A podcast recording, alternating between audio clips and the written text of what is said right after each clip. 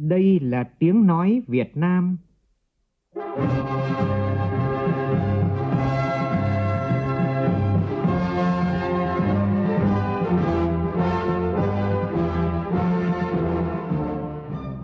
là tiếng nói Việt Nam, phát thanh từ Hà Nội, thủ đô nước Cộng hòa xã hội chủ nghĩa Việt Nam.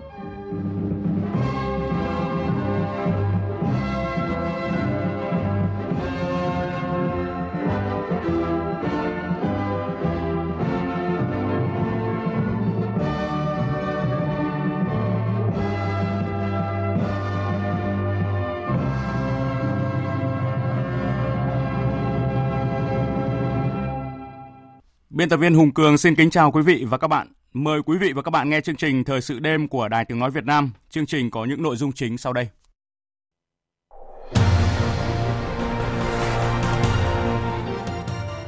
Đội tuyển bóng đá nam Việt Nam đã vượt qua đội Jordani sau loạt penalty cân não ở vòng đấu loại trực tiếp Asian Cup năm 2019.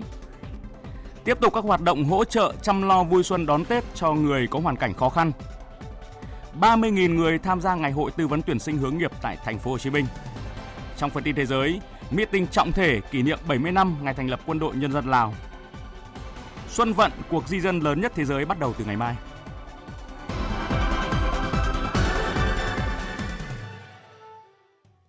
Bây giờ là nội dung chi tiết. Thưa quý vị và các bạn, ít phút trước thì đội tuyển bóng đá nam của chúng ta đã giành chiến thắng gay cấn trước đội tuyển Jordani sau loạt penalty cân não ở vòng đấu loại trực tiếp Asian Cup năm 2019.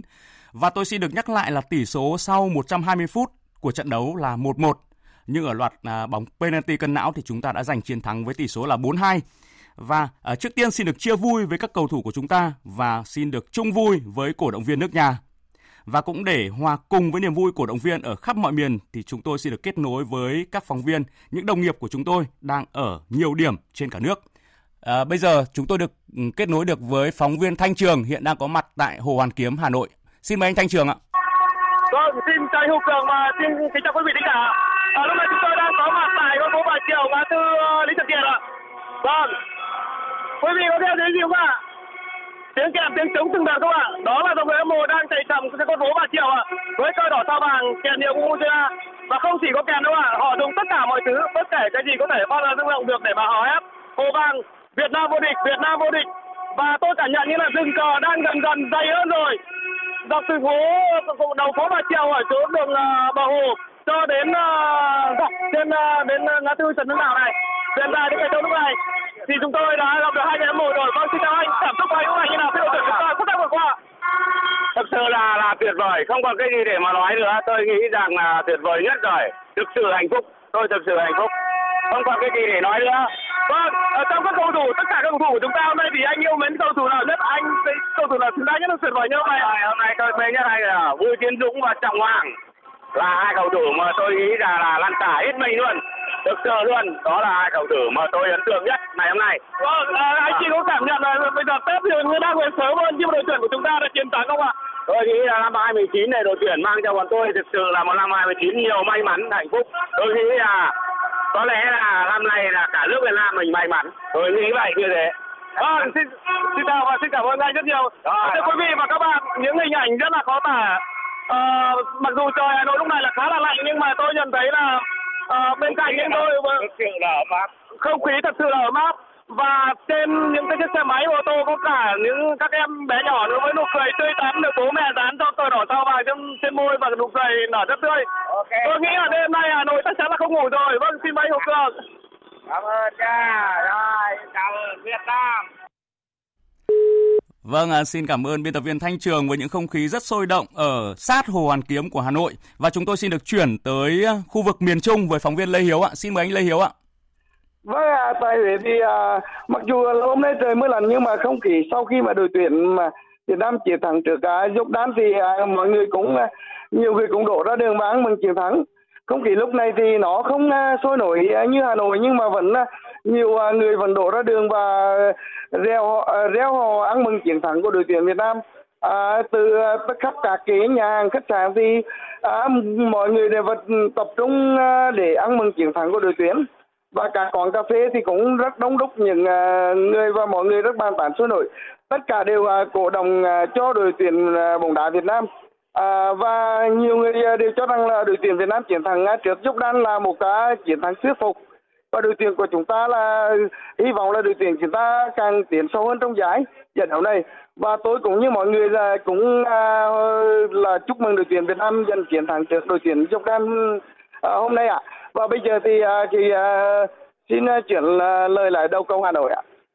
Vâng, à, xin cảm ơn phóng viên Lê Hiếu và thưa quý vị, chắc chắn rằng cổ động viên Hải Phòng là một trong những cổ động viên nhiệt tình, náo nhiệt nhất của chúng ta và chúng tôi xin được chuyển tới phóng viên Thanh Nga hiện đang có mặt tại Hải Phòng. Xin mời chị Thanh Nga. Dạ vâng, thưa quý vị, thưa các bạn, chắc quý các bạn cũng vừa nghe được những cái tiếng còi, những cái tiếng hồi còi vang rèn tại ờ, đường phố Hải Phòng lúc này. Vâng, và lúc này thì ờ, tại trung tâm thành phố Hải Phòng, ờ, rất đông người hâm mộ với cờ đỏ sao vàng thì đang di chuyển dọc các tuyến phố lớn của thành phố và uh, ven sông bờ sông Tam Bạc để chúc mừng chiến thắng của đội tuyển Việt Nam và uh, với những cái với những hồi còi vang rèn và tiếng hô vang Việt Nam chiến thắng thì đã làm cho không khí của thành phố lúc này thì rất là náo động và uh, sôi động và náo nhiệt. Và với cổ động viên tại Hải Phòng thì uh, cũng như là trong cả nước thì đã trải qua 120 phút nghẹt thở cùng với những cái uh, loạt uh, đấu penalty thì uh, tâm trạng cổ động viên thì đều nghẹt thở và vỡ hòa cho chiến thắng của đội tuyển Việt Nam. Và uh, Ờ, các cổ động viên Hải Phòng thì chúng biết rằng là họ ờ, đã có một cái tết sớm bởi vì cái chiến thắng của tuyển Việt Nam và lúc này chúng ta cùng trò chuyện với cả một ờ, người hâm mộ Hải Phòng. Vâng thưa bà, cái suy nghĩ tâm trạng của bà thế nào trong suốt cái trận đấu hôm nay ạ? Suy nghĩ và của tôi là suốt trong trận đấu 120 phút thì rất hồi hộp, hồi hộp đến nghẹt thở và chỉ mong coi như là đội ta chiến thắng và tôi rất tự tin là đội mình sẽ chiến thắng và các trận tiếp theo chiến thắng thật toàn rã hơn nữa. Dạ vâng ạ. À, và bây giờ thì xin trở lại với đầu cầu tại Hà Nội ạ. Xin cảm ơn phóng viên Thanh Nga. À, thưa quý vị và các bạn, à, ngay cạnh tôi lúc này ở trong phòng thu âm trực tiếp là biên tập viên Mạnh Thắng, người cũng đã theo dõi và bình luận trực tiếp trận đấu này. À, xin chào anh Mạnh Thắng ạ. Vâng, xin chào anh Hùng Cường và xin chào quý thính giả của Đài Tiếng Nói Việt Nam. Vâng, thưa anh, cảm xúc của anh lúc này không biết anh có thể còn đủ bình tĩnh để nói và để chia sẻ với chúng tôi không ạ? Vâng ạ. Đúng là đến giờ này thì tôi vẫn không nghĩ rằng là các cầu thủ của chúng ta lại có mặt ở tứ kết. Trước trận đấu thì ờ, rất nhiều bình luận và rất nhiều phán đoán rằng chúng ta sẽ gặp rất nhiều khó khăn.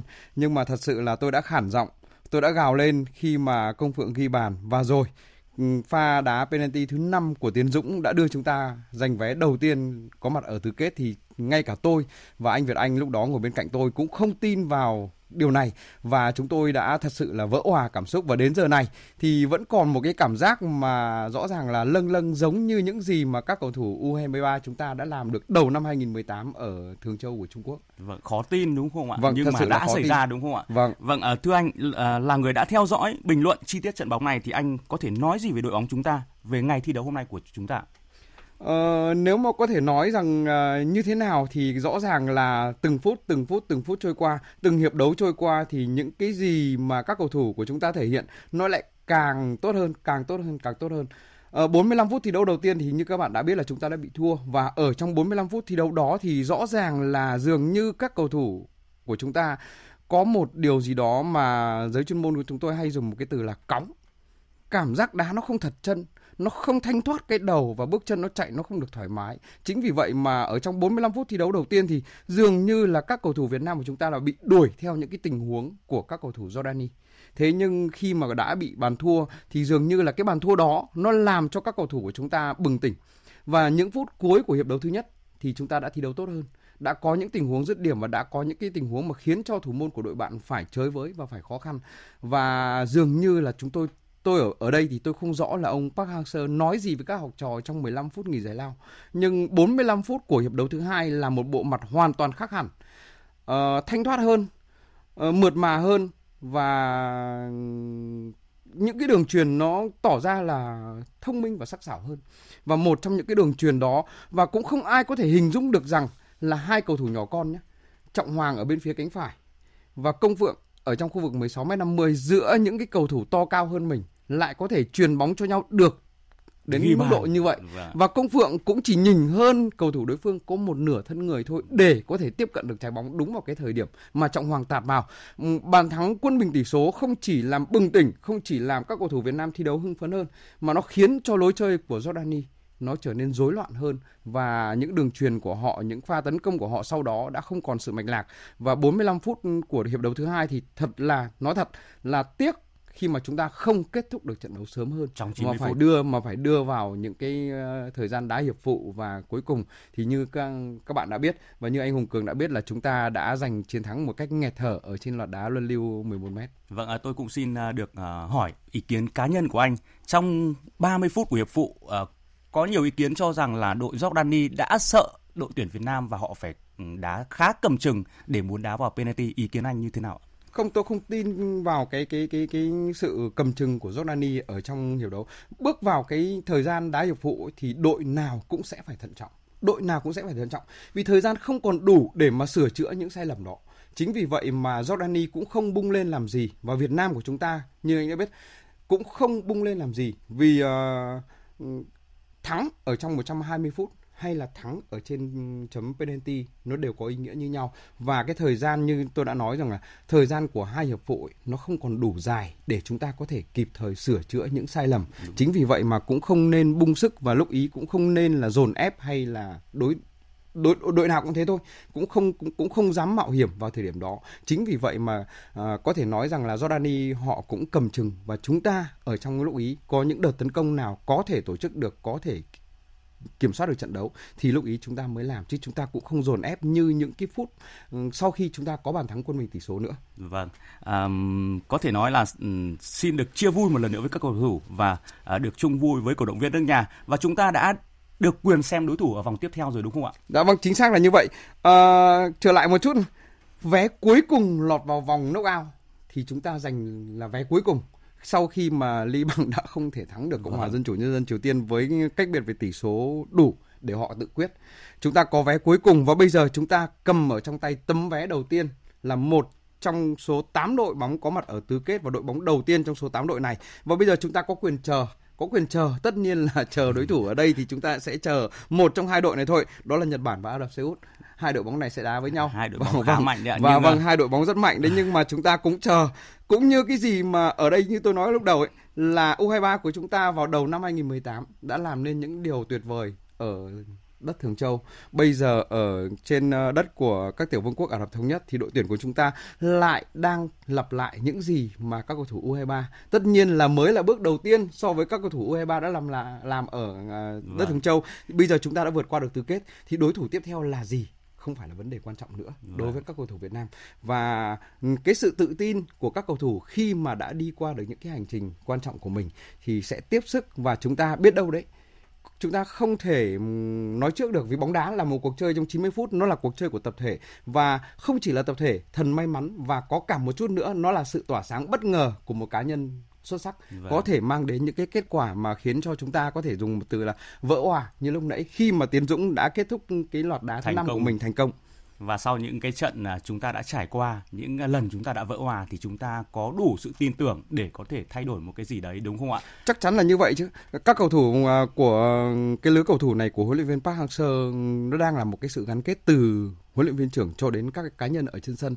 Và cái sự gắn kết đó đã giúp cho chúng ta có được những cái diễn biến mà người hâm mộ thật sự là cảm thấy ờ, đầy hào hứng. Vâng. khi theo dõi các cầu thủ của chúng ta thi đấu. Vậy thì à, tôi và anh cũng như là người hâm mộ nên nói lời cảm ơn với những cầu thủ đã thi đấu rất thành công trong năm 2018 cũng như năm 2019 và thầy Park Hang-seo. Vâng, chính xác là như vậy. Ờ, lời cảm ơn chân thành và lời cảm ơn ờ, và gửi tới các cầu thủ của chúng ta đang ở bên kia cùng với ban huấn luyện. Lời chúc là chúng ta đối thủ nào vào thời điểm này cũng không còn là vấn đề quan trọng nữa. Mà các cầu thủ hãy ra sân bằng cả trái tim, ra sân với một sự thanh thản ờ, thanh thanh thản và họ sẽ cảm thấy là thoải mái ở trong đầu bước vào sân với một tâm trạng thoải mái nhất. Thì lúc đó các cầu thủ của chúng ta cũng sẽ có rất nhiều cơ hội và người hâm mộ lại được sống trong cái bầu không khí như những thời gian vừa qua. Vâng, xin cảm ơn à, anh Mạnh Thắng và chúng tôi cũng xin lưu ý với quý vị là à, quý vị có đi ra đường để cổ vũ cho đội tuyển bóng đá Việt Nam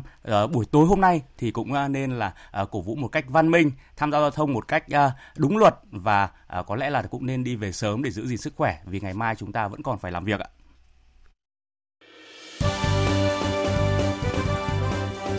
Thời sự tiếng nói Việt Nam tin nhanh Bình luận sâu Tương tác đa chiều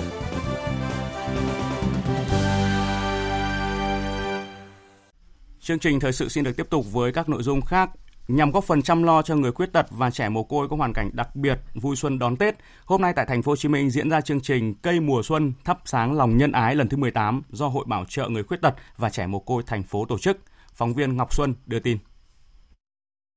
Tham gia ngày hội có 1.000 người khuyết tật trẻ mồ côi có hoàn cảnh đặc biệt ở cộng đồng và đang được nuôi dưỡng chăm sóc tại các cơ sở bảo trợ xã hội, mái ấm, nhà mở trên địa bàn thành phố.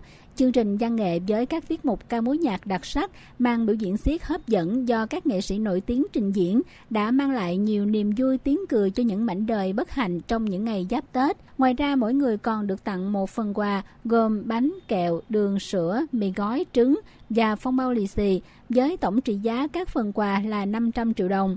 Trước đó, Hội Bảo trợ người khuyết tật và trẻ mồ côi thành phố Hồ Chí Minh đã tổ chức Ngày hội ẩm thực vì trẻ khuyết tật và mồ côi Xuân Kỷ Hợi 2019, vận động được 400 triệu đồng chăm lo cho trẻ mồ côi khuyết tật có hoàn cảnh khó khăn trong dịp Tết sắp đến.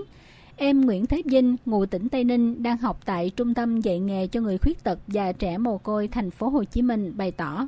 Mới trước thì mình bị tạc, mình mặc cảm, bây giờ mình hòa nhập cộng đồng. Đến đây thấy là nhiều người cũng giống mình, có khi bị nặng hơn nữa. Mình cảm thấy cũng mình không có tuổi thân, cũng như mình không có đủ khả năng mua được cái món quà đó. Rồi bây giờ người ta cho mình rất vui, giúp cho Tết ấm áp hơn, đầy đủ hơn. Em mong rằng cái chương trình này năm nào cũng có để cho các bạn khuyết tật đến đây được hưởng những cái niềm vui nhân dịp xuân về.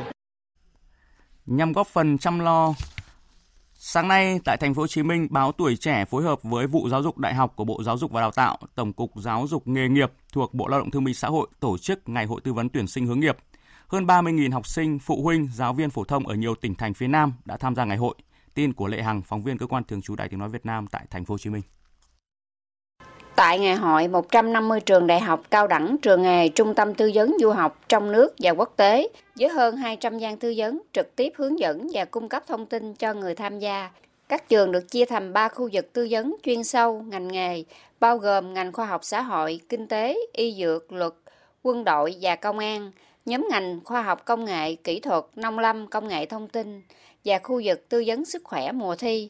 Tại đây, các thắc mắc của thí sinh, phụ huynh, giáo viên phổ thông tập trung vào các vấn đề như hình thức, nội dung, việc xét tuyển của các trường.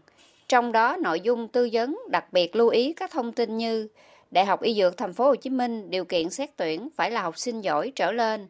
Đại học Luật Thành phố Hồ Chí Minh sẽ kiểm tra năng lực và những kiến thức về pháp luật, tư duy logic, khả năng sử dụng ngôn ngữ tiếng Việt. Đại học Quốc gia Thành phố Hồ Chí Minh sử dụng cả kết quả của kỳ thi tốt nghiệp trung học phổ thông và kết quả kiểm tra năng lực.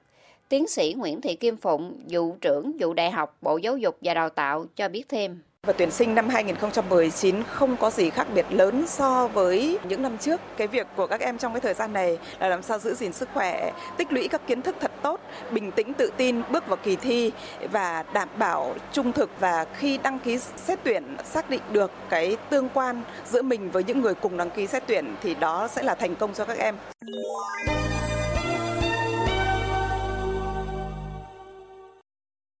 Chuyển sang phần tin thế giới. Hôm nay tại quảng trường Học viện Com Mạ Dầm, tỉnh Viên Chăn, Ban chấp hành Trung ương Đảng Nhân dân Cách mạng Lào, Quốc hội, Chính phủ nước Cộng hòa Dân chủ Nhân dân Lào và Trung ương Mặt trận Lào xây dựng đất nước đã long trọng tổ chức meeting trọng thể kỷ niệm 70 năm ngày thành lập Quân đội Nhân dân Lào. Đại tướng Ngô Xuân Lịch, Ủy viên Bộ Chính trị, Phó Bí thư Quân ủy Trung ương, Bộ trưởng Bộ Quốc phòng Việt Nam dẫn đầu đoàn đại biểu Quân đội Nhân dân Việt Nam dự lễ. Thưa quý vị và các bạn, thế đối đầu chính trị tại Mỹ có diễn biến mới khi Tổng thống Donald Trump công bố đề xuất nhằm đạt được thỏa thuận với Đảng Dân Chủ trong vấn đề xây dựng bức tường biên giới giữa Mỹ và Mexico. Người đứng đầu Nhà Trắng đã cho thấy thiện trí sau những phát biểu và hành động cứng rắn nhằm vào phe Dân Chủ tuần qua.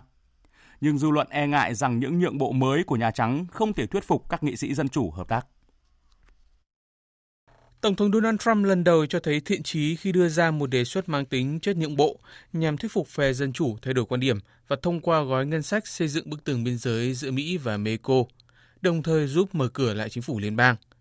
Trong bài phát biểu tại Nhà Trắng hôm qua, Tổng thống Trump kêu gọi đưa ra hành động nhằm bảo vệ khu vực biên giới phía Tây Nam giữa Mỹ và Mexico và đưa ra một thỏa hiệp với Đảng Dân Chủ về vấn đề nhập cư. Theo đó, đề xuất sẽ bảo vệ tạm thời cho 700.000 người nhập cư trẻ tuổi không có giấy tờ trong vòng 3 năm và không bị trục xuất khỏi nước Mỹ, cũng như đảm bảo cho khoảng 300.000 người nhập cư khác được hưởng quy chế tình trạng bảo vệ tạm thời sắp hết hạn. Đổi lại, Tổng thống Donald Trump vẫn tiếp tục yêu cầu khoản ngân sách 5,7 tỷ đô la Mỹ cho việc xây dựng hàng rào bằng thép kéo dài hơn 390 km dọc biên giới giữa Mỹ và Mexico, cùng với một số khoản ngân sách hỗ trợ nhân đạo, đầu tư cho công nghệ phát hiện thuộc viện và đề xuất tăng thêm gần 3.000 nhân viên biên giới. Rõ ràng so với những phát ngôn cứng rắn vài ngày trước, Tổng thống Mỹ đã cho thấy sự nhượng bộ trong giới hạn khi lần đầu nhắc tới giải pháp dung hòa lợi ích của đôi bên. Tuy nhiên, dư luận đều cho rằng sẽ khó có chuyện các nghị sĩ dân chủ dễ dàng nhượng bộ để duyệt khoản chi mà Nhà Trắng yêu cầu bấy lâu nay cho bức tường biên giới. Bởi phe dân chủ hiểu rằng chuyện sinh mệnh chính trị của họ nằm trong cuộc đối đầu này. Đồng thời, Tổng thống Trump không thực bụng trong chuyện hợp tác lưỡng đảng để tháo gỡ những bế tắc chính trị hiện tại. Bằng chứng là việc Tổng thống Mỹ hạn chế việc các nghị sĩ di chuyển bằng máy bay trong thời gian chính phủ nước này phải đóng cửa một phần, trừ khi được Nhà Trắng chấp thuận. Trong trường hợp xấu nhất là vấp phải sự tử thủ của phe Dân Chủ, ông Trump vẫn còn lựa chọn cuối cùng. Đó là kế hoạch tuyên bố tình trạng khẩn cấp quốc gia nhằm phá vỡ thì bế tắc trong các cuộc đàm phán về khoản ngân sách hơn 5 tỷ đô la Mỹ. Tuy nhiên, nếu Tổng thống Trump thực hiện quyền đó để phục vụ việc xây dựng bức tường biên giới thì không khác gì hành vi lạm dụng quyền lực.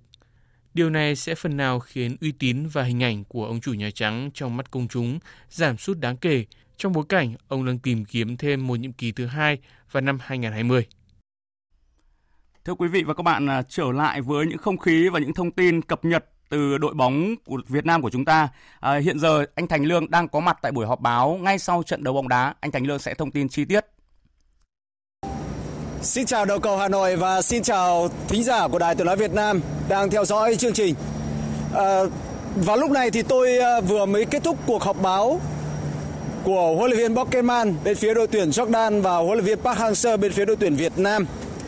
À, nhưng trước hết thì tôi muốn nói rằng là sau khi mà kết thúc trận đấu thì à, các cầu thủ của chúng ta đã dàn thành một hàng ngang và tiến về phía các à, khán đài có cổ động viên Việt Nam. Ngày hôm nay thì có khoảng chừng 2.000 cổ động viên Việt Nam à, đến sân Al Maktoum để mà theo dõi và cổ vũ cho các cầu thủ. À, các học trò của huấn luyện viên Park Hang-seo đã cùng nhau dàn thành một hàng ngang để mà cúi chào bày tỏ sự cảm ơn đối với những sự cổ vũ, động viên và khuyến khích của các cổ động viên dành cho đội bóng của chúng ta trong suốt thời gian thi đấu. À, sau đó thì à, đội trưởng Quế Ngọc Hải cùng với à, các đồng đội của mình cùng à, chạy lại để mà ăn mừng với các thành viên trong ban huấn luyện. Về phần mình thì về phần mình, huấn luyện viên Park nói rằng ông rất hài lòng với những gì mà các cầu thủ của mình đã thể hiện. Ông cũng không ờ, nói lời trách móc đối với việc ờ, Minh Vương đã thực hiện không thành công quả đá luân lưu, mà thay vào đó nói rằng là ngày hôm nay tất cả các cầu thủ đã thể hiện 100% năng lực. Khi được hỏi rằng ờ, nếu muốn lựa chọn giữa đội tuyển Ả Rập Xê Út hay là đội tuyển Nhật Bản những đội bóng có thể sẽ gặp đội tuyển Việt Nam ở vòng tứ kết thì huấn luyện viên Park ờ, nói rằng là khi đã vào tới vòng 16 đội và khi đã vào tới tứ kết thì không có đội bóng nào yếu. Bởi vậy cho nên là không có đội bóng nào là dễ dàng hơn. Và ông không có sự lựa chọn nào uh, hay là mong muốn gặp đội bóng nào ở vòng tứ kết mà thay vào đó chờ kết quả của trận đấu để rồi tính tiếp Uh, Ờ, huấn luyện viên Park Hang-seo cũng ờ, bày tỏ lời cảm ơn đối với ờ, những người hâm mộ ở trong nước cũng như là những cổ động viên đã tới sân Al Maktoum để cổ vũ cho đội bóng.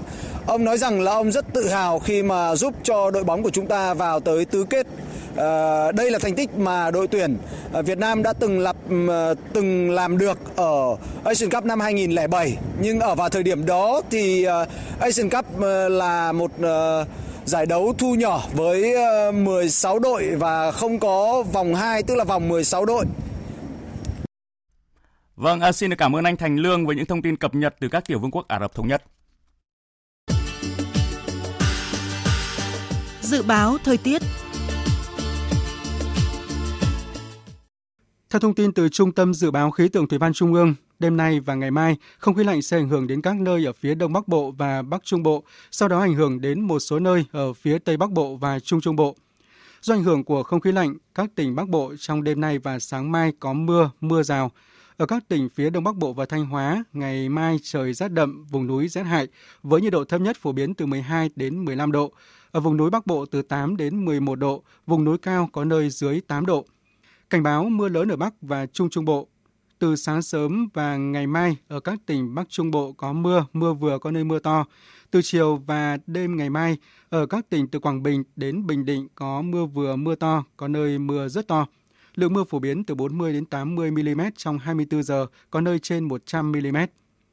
Tiếp theo là tin dự báo thời tiết chi tiết cho các khu vực trên cả nước đêm nay và ngày mai. Phía Tây Bắc Bộ nhiều mây có mưa, mưa rào rải rác, trời rét, có nơi rét đậm, nhiệt độ từ 13 đến 19 độ, có nơi dưới 10 độ. Phía Đông Bắc Bộ nhiều mây, đêm và sáng sớm có mưa rào, gió Đông Bắc cấp 3, vùng ven biển cấp 3, cấp 4, trời rét đậm, vùng núi có nơi rét hại, nhiệt độ từ 12 đến 17 độ, vùng núi từ 8 đến 11 độ, vùng núi cao có nơi dưới 8 độ. Các tỉnh từ Thanh Hóa đến Thừa Thiên Huế nhiều mây có mưa, gần sáng ngày mai phía Nam có mưa vừa mưa to, có nơi mưa rất to, phía Bắc trời rét, nhiệt độ từ 14 đến 20 độ, phía Nam từ 18 đến 23 độ. Các tỉnh ven biển từ Đà Nẵng đến Bình Thuận có mưa rào vài nơi. Riêng phía Bắc chiều mai có mưa vừa, có nơi mưa to và rông. Gió Đông Bắc cấp 2, cấp 3, nhiệt độ từ 20 đến 28 độ, phía Nam từ 22 đến 31 độ. Tây Nguyên, đêm có mưa rào vài nơi, ngày nắng, gió Đông Bắc đến Đông cấp 2, cấp 3, nhiệt độ từ 16 đến 30 độ. Nam Bộ, đêm không mưa, ngày nắng, gió Đông Bắc đến Đông cấp 2, cấp 3, nhiệt độ từ 22 đến 30 độ. Khu vực Hà Nội nhiều mây, đêm và sáng sớm có mưa, gió Đông Bắc cấp 3, trời rét đậm, nhiệt độ từ 13 đến 17 độ. Tiếp theo là dự báo thời tiết biển, vịnh Bắc Bộ có mưa vài nơi, tầm nhìn xa trên 10 km, gió đông bắc cấp 6 có lúc cấp 7 giật cấp 8 biển động mạnh. Vùng biển từ Quảng Trị đến Quảng Ngãi có mưa rải rác và có nơi có rông ở ven bờ, tầm nhìn xa trên 10 km, giảm xuống 4 đến 10 km trong mưa, gió đông bắc cấp 4 cấp 5, ngày mai tăng lên cấp 6 giật cấp 8 biển động. Vùng biển từ Bình Định đến Cà Mau có mưa rào và rông vài nơi, tầm nhìn xa trên 10 km, gió đông bắc cấp 5. Vùng biển từ Cà Mau đến Kiên Giang bao gồm cả Phú Quốc và Vịnh Thái Lan có mưa rào và rông vài nơi, tầm nhìn xa trên 10 km, gió Đông Bắc đến Đông cấp 4. Khu vực Bắc Biển Đông và khu vực quần đảo Hoàng Sa thuộc thành phố Đà Nẵng có mưa vài nơi, tầm nhìn xa trên 10 km, gió Đông Bắc cấp 6 có lúc cấp 7, giật cấp 8, biển động mạnh. Khu vực giữa và Nam Biển Đông và khu vực quần đảo Trường Sa thuộc tỉnh Khánh Hòa có mưa rào vài nơi, tầm nhìn xa trên 10 km, gió Đông Bắc cấp 5. Những thông tin thời tiết vừa rồi đã kết thúc chương trình Thời sự đêm nay của Đài Tiếng Nói Việt Nam. Chương trình do các biên tập viên Hùng Cường, Thanh Trường, biên soạn và thực hiện với sự tham gia của phát thanh viên Hải Yến, kỹ thuật viên Nguyễn Mến, chịu trách nhiệm nội dung Giang Trung Sơn.